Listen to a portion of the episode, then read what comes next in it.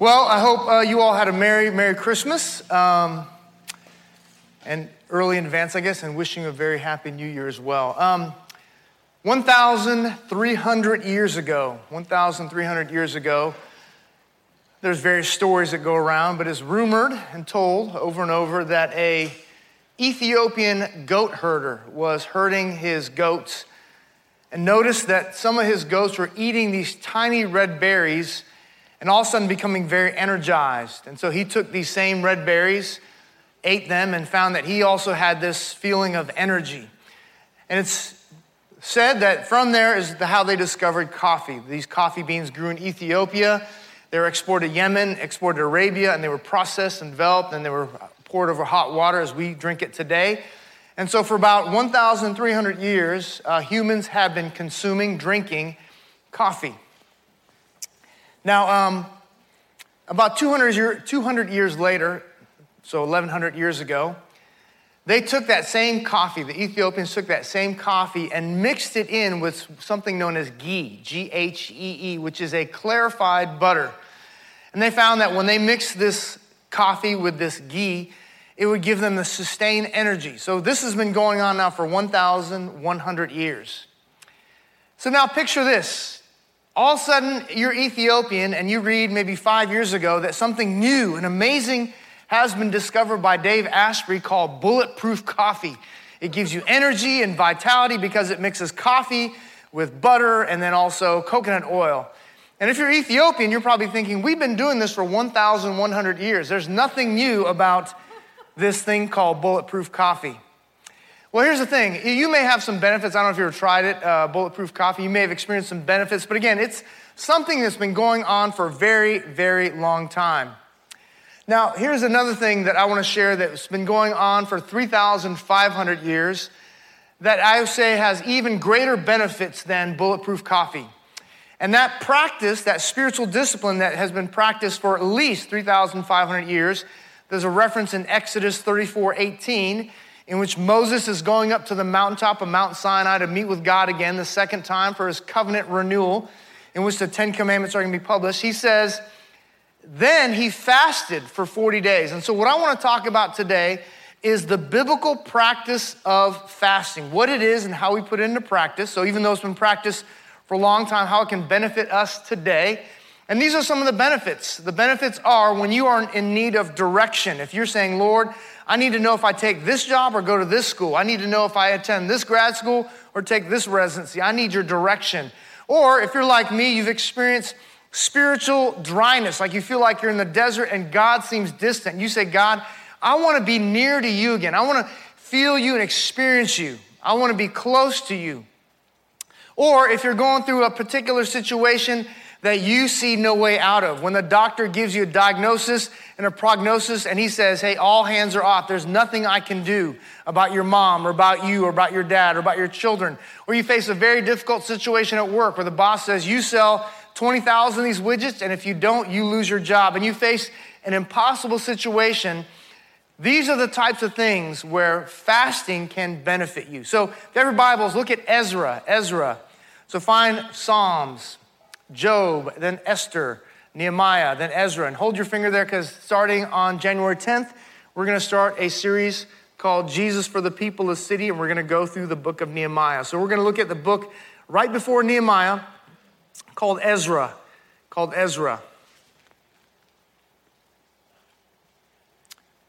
So this practice will help you to know God's heart as well. So again, we're going to go over today, what is fasting? What is biblical fasting? How do we put it into practice? How can we practice today? And the benefits of it. In Ezra chapter 8, if you know the story of Ezra and Nehemiah, so the people have been in captivity in Babylon now. And now God has said, hey, it's time to go back. And so Artaxerxes, the king, has given them permission to go back. And during this time, it's still a very treacherous and difficult journey. So right now where this is being written, at the Ahava River is in northeast of Baghdad. So it's a trip going southwest into Jerusalem. So this is what happens as they prepare to journey from Babylon back to Jerusalem. Verse 21, Ezra 8:21. Then I proclaimed a fast there at the river Ahava, that we might humble ourselves before our God to seek from him a safe journey for us, our little ones and all of our possessions. Verse 22, for I was ashamed to request from the king troops and horsemen to protect us from the enemy on the way, because we had said to the king, the hand of our God is favorably disposed to all those who seek him, but his power and his anger are against all those who forsake him. Verse 23, so we fasted and sought our God concerning this matter, and he listened to our entreaty. Some translations say he answered our entreaty. So in this passage, we find that, again, Ezra and the Jews are heading back to Jerusalem. It's a very treacherous journey full of robbers, and he says even here the enemy. And notice this in verse 22. Be careful when you brag on God, because in verse 22, he says, I was ashamed to request from the king, King Artaxerxes, troops and horsemen to protect us from the enemy on the way. Why? Because he had bragged on, had said to the king, and this is true, he says, the hand of our God is favorably disposed to all those who seek him, but his power and his anger are against all those who forsake him. So he says, you know what? God's got us. God's got us. And here's the thing, that it goes person to person how the Lord leads, because Nehemiah, facing this exact same situation, going from Babylon back into Jerusalem, he asked the king for protection. He says, hey, send some troops and all that with us to protect us along the way. So here he says, the reason why I didn't ask is because I told the king, God's got us. And so they fast. So here's point number one. Point number one is this, and this is around 458 BC, about 2,500 years ago. When God's people have a need that only he can meet, we must pray and fast to intimately align with him. When we have a need that we face, a particular situation, a difficult situation, a challenging situation, where we say, you know what, we have a need that we cannot meet, a medical need, a protection need, a financial need, some type of need that we have, a directional need that we can't meet. We don't know the future. We need to pray and fast to intimately align with him. And that's what he says. He proclaims a fast amongst the people that they would humble themselves before God. And they're asking God to give them a safe journey. Now, here's four things. I want to just give you a note, because fasting is practiced widely by all kinds of faiths and backgrounds, and there's even like medical fast now and fasting to lose weight and maintain weight. I want to talk about what biblical fasting is not first. So here's four things that biblical fasting is not. First off, biblical fasting is not a hunger strike. Biblical fasting is not a hunger strike.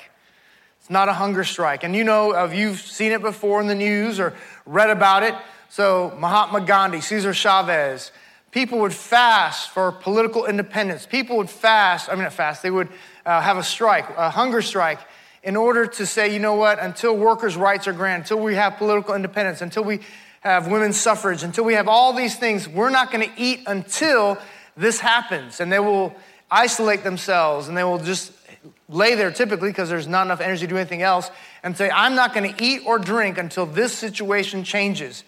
And biblical fasting is not that. Biblical fasting is not a hunger strike when you say to God, God, unless you change this situation, unless you change what I'm facing, unless you fix my marriage, unless you give me a spouse, unless you give me a job, I'm not going to eat at all. I'm going to pout and not eat at all, not drink at all.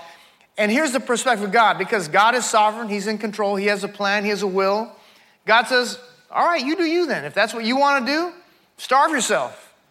But you're not going to move me. If you remember in Acts 23, verse 12, there were a group of Jews who were so incensed and so angered by the ministry of the Apostle Paul, they vowed to not eat or drink until Paul was dead, until he was killed. Y'all remember that, Acts 23?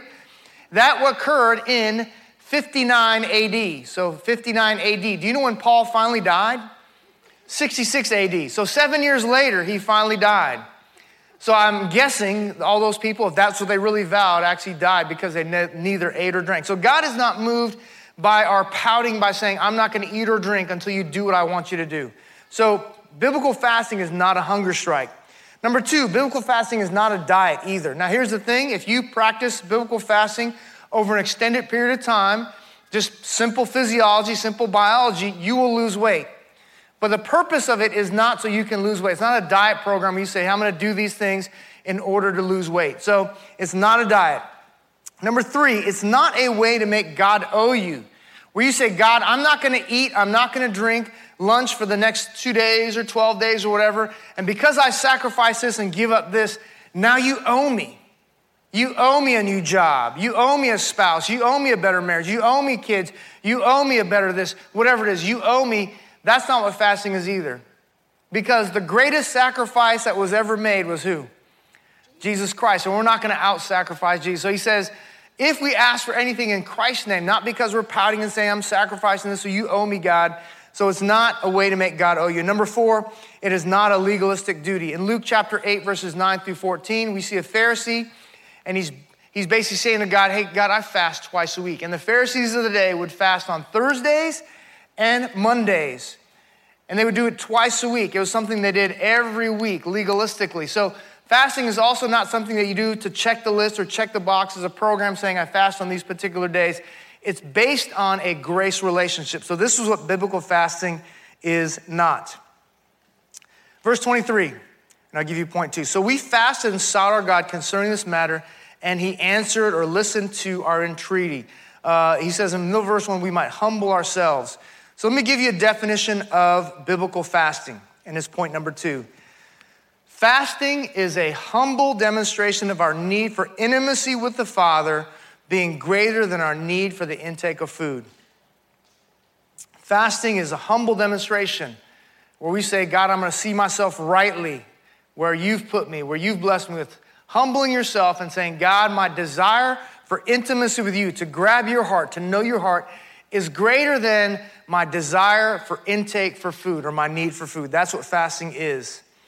Here's two types of spiritual disciplines. There's two types of spiritual disciplines. One is disciplines of engagement. That's like Bible study and prayer, where you engage in doing something.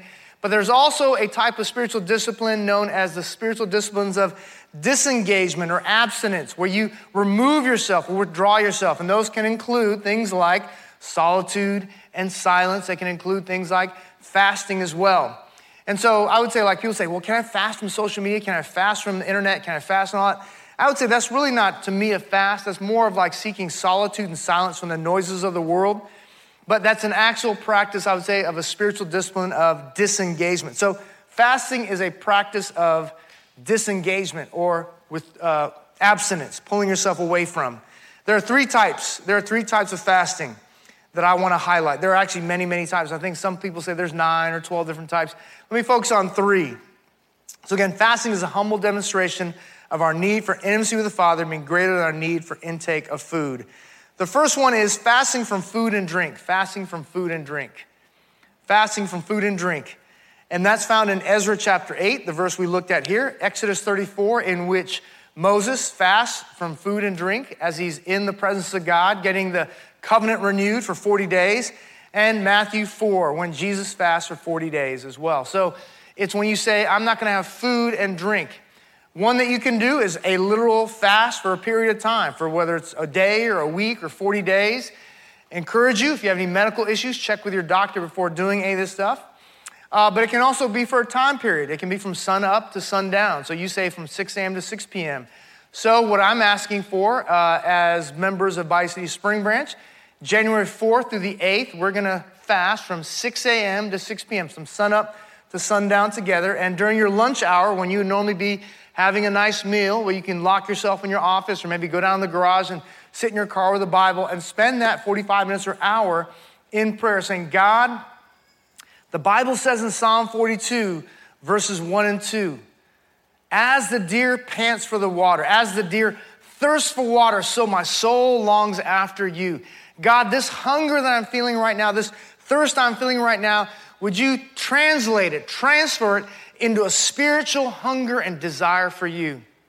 Jesus says it this way in Matthew 5:6, those who hunger and thirst. He says, blessed are those who hunger and thirst for righteousness, for they shall be satisfied. So he says, just like I hunger and thirst for food, God, right now, as I sit in my car, sit in my locked office, God, would I hunger and thirst for righteousness?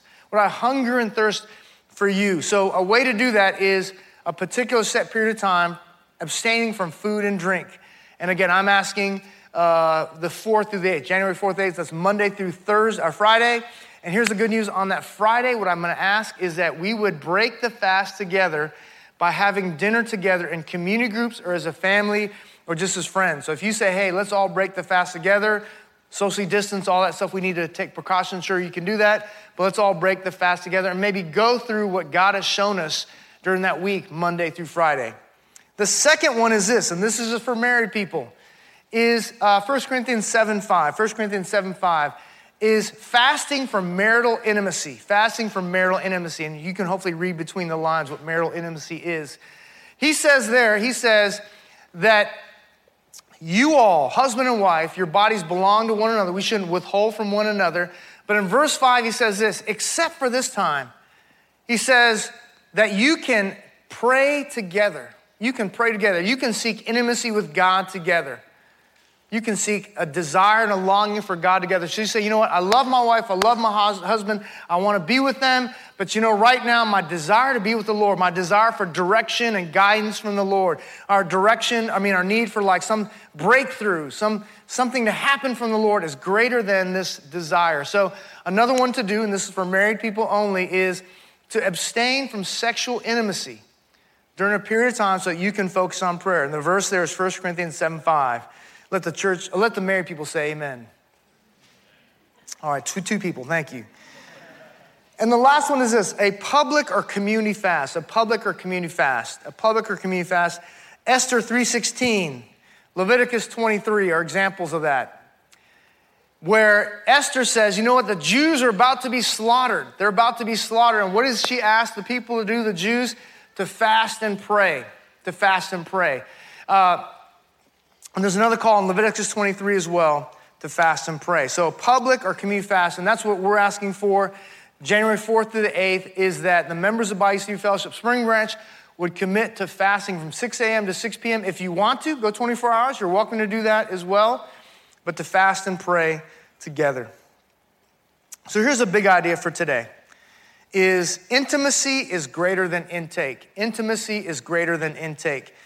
So fasting is a period when you say, my intimacy with the Lord, my desire for intimacy with him, because I need direction, I want to be close to me, I'm going through a situation that I don't have the answers for, I'm facing an impossible situation, I need a breakthrough in my marriage, in my family.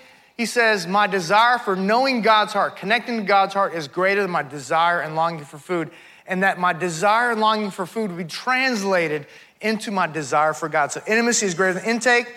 Fasting has been practiced by Moses, Elijah, Esther, Daniel, Nehemiah, Paul, and even this, here's the clincher, by Jesus himself. All right, if you remember Matthew chapter 4. So intimacy is greater than intake. Let me wrap up with this. And next week, if you would read, I think it's Mark 10, as Jesus talks about fasting as well. So a year ago, October of 2019, when coronavirus was just a blip on the radar screen, I sensed from the Lord, I had fasted and prayed that change was coming. I just sensed that my time at the church I was pastoring before, I'd been there about 8 years, was coming to an end. And so at the time, I'd started to get emails and contacted, phone calls from various churches saying, hey, would you consider interviewing for this position? So I interviewed for a position up in Dallas at a church, multi-site church, as one of their pastors, was one of their finalists. I interviewed with a church in Chicago as well, interviewed with a church in Ann Arbor, Michigan, interviewed with a church in Florida, interviewed with a church, I think, in California. I don't remember all the places, but I was interviewing quite a few places. And I said, Lord, I need your direction, because all these are great opportunities. They're great opportunities. And though I love Houston, I love Houston, we've got friends here. We've got a great network. There's so many ministry opportunities. We can make disciples of all nations without even having to cross the oceans. We can just cross our street. I said, I love Houston, but like Genesis 22, I'm willing to sacrifice it. Like I'm willing to lay it on the altar like Abraham laid Isaac on the altar, because I don't want anything to get in the way of me following you. So we began to fast and pray. And it's funny, I have a journal I keep. And so I look back at my journal entries from a year ago, and I'm like, Lord, is this the church? Great interview, amazing interview. Is this the church? Lord, amazing search committee, amazing church opportunity. Is this the one? And I said, God, close doors that need to be closed and open doors that need to be closed. And I just prayed that during our time of prayer and fasting, because I don't know the future, but God does. I interviewed with a church, and their search committee was almost as large as everyone in this room. It was the largest search committee I've been in ever.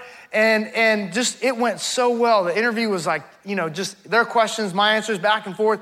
We just hit it off. And I thought, Lord, is this the church? Is this the church? We began to pray that night. And I just sensed, this is not the church. I just sensed this is not the church. I don't know what it was. And so the next morning, I called the search committee director. And I just said, hey, search committee chair. I just said, hey, thank you for the interview last night. Really enjoyed it. My wife and I have been praying, but we're going to take our name out of the running. And he's like, why? And I said, I don't know. I just sensed something from the Lord, like this is not it. And then about a week later, I got an email from Dr. Bruce Fong at Dallas Seminary. He's like a mentor to me. He's a pastor of pastors. My mom had passed away about 3 weeks before. So I thought it was an email just saying, hey, would love to get together with you just to see how you're doing after your mom's homegoing. And instead, we sit down for lunch, and I said, hey, is this about my mom's homegoing? Is this about Mrs. Evans also being sick with cancer? He said, no, it's none of that. He said, I'm sorry for your loss, and I'll be praying for Mrs. Evans. He said, it's about two opportunities. I'm like, all right, tell me about them. He says, well, one of them is in Ann Arbor, Michigan. I was a pastor of this church for a while, and he said, I'd love for you to go interview. They need a teaching pastor, so my wife and I went for a week, interviewed up there, and he said, the second opportunity is this, is it's in Houston. And I said, okay, tell me about it. He said, well, it's a church called Bayou City Fellowship. And I said, I think I've heard of that church before. And he said, they're looking for a campus pastor at their Spring Branch location. And at this point, I'm like, Lord, I'm willing to go anywhere. Chicago, you know, Michigan, Florida, California, Dallas, wherever. But I said, Lord, you know, like, I'm trusting you. If this is a door from you, I'm trusting you. So again, we interview the search team. Great interview. Because of all the COVID stuff, our first ones are on Zoom. They're all virtual. And God kept opening door after door after door as we continued to just pray and seek him. So when I share with you, and also you know how that turned out, right? So when I share with you about prayer and fasting, this is something that we can practice on a regular basis, not ritualistically, but out of a desire to really align ourselves with God's heart, to seek him, and also seek direction from him as well. So if you are going through a situation like that, especially in this very topsy-turvy 2020 with the economy going up and down, or you're uncertain about various things in your life, your health and your future, if I can encourage you to join us January 4th through 8th as we as a church body pray and fast together and really align ourselves with God's heart and seek intimacy with him. And I'm excited to see how God leads and directs us. Let's pray. God, I'm so grateful for this ancient spiritual discipline that's been practiced for over 3,000 years by your people. And God, I pray that as we put it into practice, both collectively as a community in January, God, that you would meet us, God, as we seek you and seek your heart and long to be with you, just like we long for a good meal, just like even now as we get closer to lunch, we're already getting hungry. We can feel those hunger pangs and the desire for food. God, would we desire and long and hunger to be with you, God. God, I pray for those who are in this room right now, in this congregation, God, who are seeking you just because they're in a very spiritually dry place. God, you seem so distant, so far. God, I pray for those who are seeking your direction, God, whether it's a decision about a job, about a direction in a relationship, a direction with their finances, a direction with their children and perhaps their schooling. God, as they fast, and say our desire for intimacy is greater than our desire for intake of food, God, that you would meet them, God. We know that the fasting, biblical fasting, is not a hunger strike. It's not making you owe us anything, that if we do this, then you have to lead us, and you have to direct us, and you have to bless us. God, it's really aligning our hearts with your hearts, God, and hearing from you. It's relational. It's grace-based. It's gospel-oriented, God. So God, I pray for this church, this particular local body that you have called me to. God, that as we engage in prayer and fasting in the first full week of January, God, again, God, that our hearts would unite and connect with your heart, because we say, as a group, our desire for intimacy is greater than a desire for intake of food. And we ask all this in Jesus' name. Amen.